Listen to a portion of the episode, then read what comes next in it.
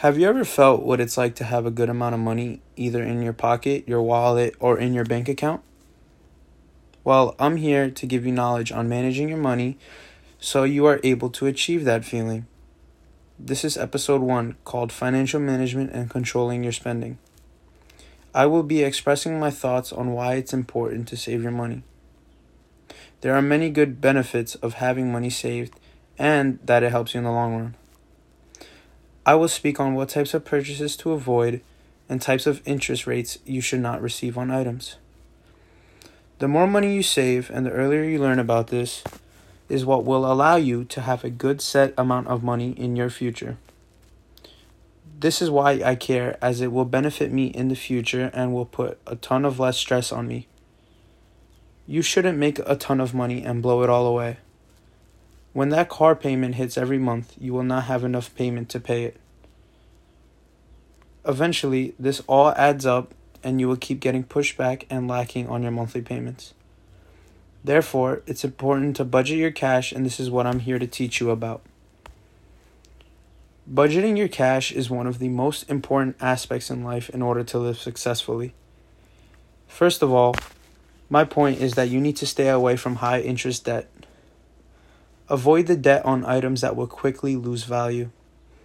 An example of these items are boats, RVs, and in jewelry. Any interest that is offered to you over 5% needs to be avoided. However, an example of healthy loans are student loans and business loans.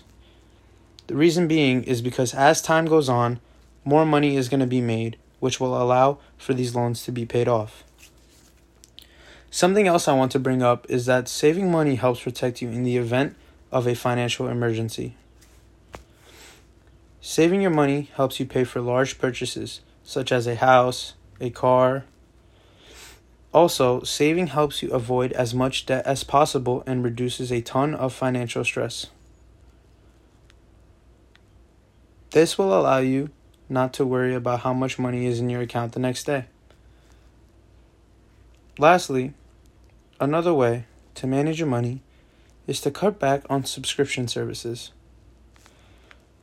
You're able to have sub- subscription services, but it's required that you limit them. Lastly, negotiations are really important to save your money.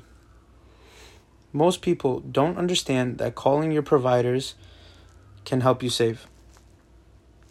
it's okay to tell them that you're having a hard time paying for your service and you can ask them to lower the monthly expense. There are a ton of more ways and tips to allow you to manage your money. However, these are the three main tips I've decided to talk about. This brings me towards the end of my podcast. To summarize my main points, avoid any debt that has high interest. Please do me the favor and stay away from debt on items that will quickly lose value. Try to pay these items in full. Next, please attempt to save as much money as possible. It will benefit you on a rainy day or whenever you want to make a large purchase. Lastly, manage your subscription services. Try to negotiate and save as much as you can. Therefore, going forward, any extra money you have after you pay your monthly expenses, you need to put away and save. This will allow you to build up and grow your money so that when the time comes and you decide to stop working, you will have a good amount of money to live properly and successfully. This is very important due to the fact that this is basically a necessity in life. Not only will it allow you to have money, as I said before, it will help you in the long run. That concludes my podcast.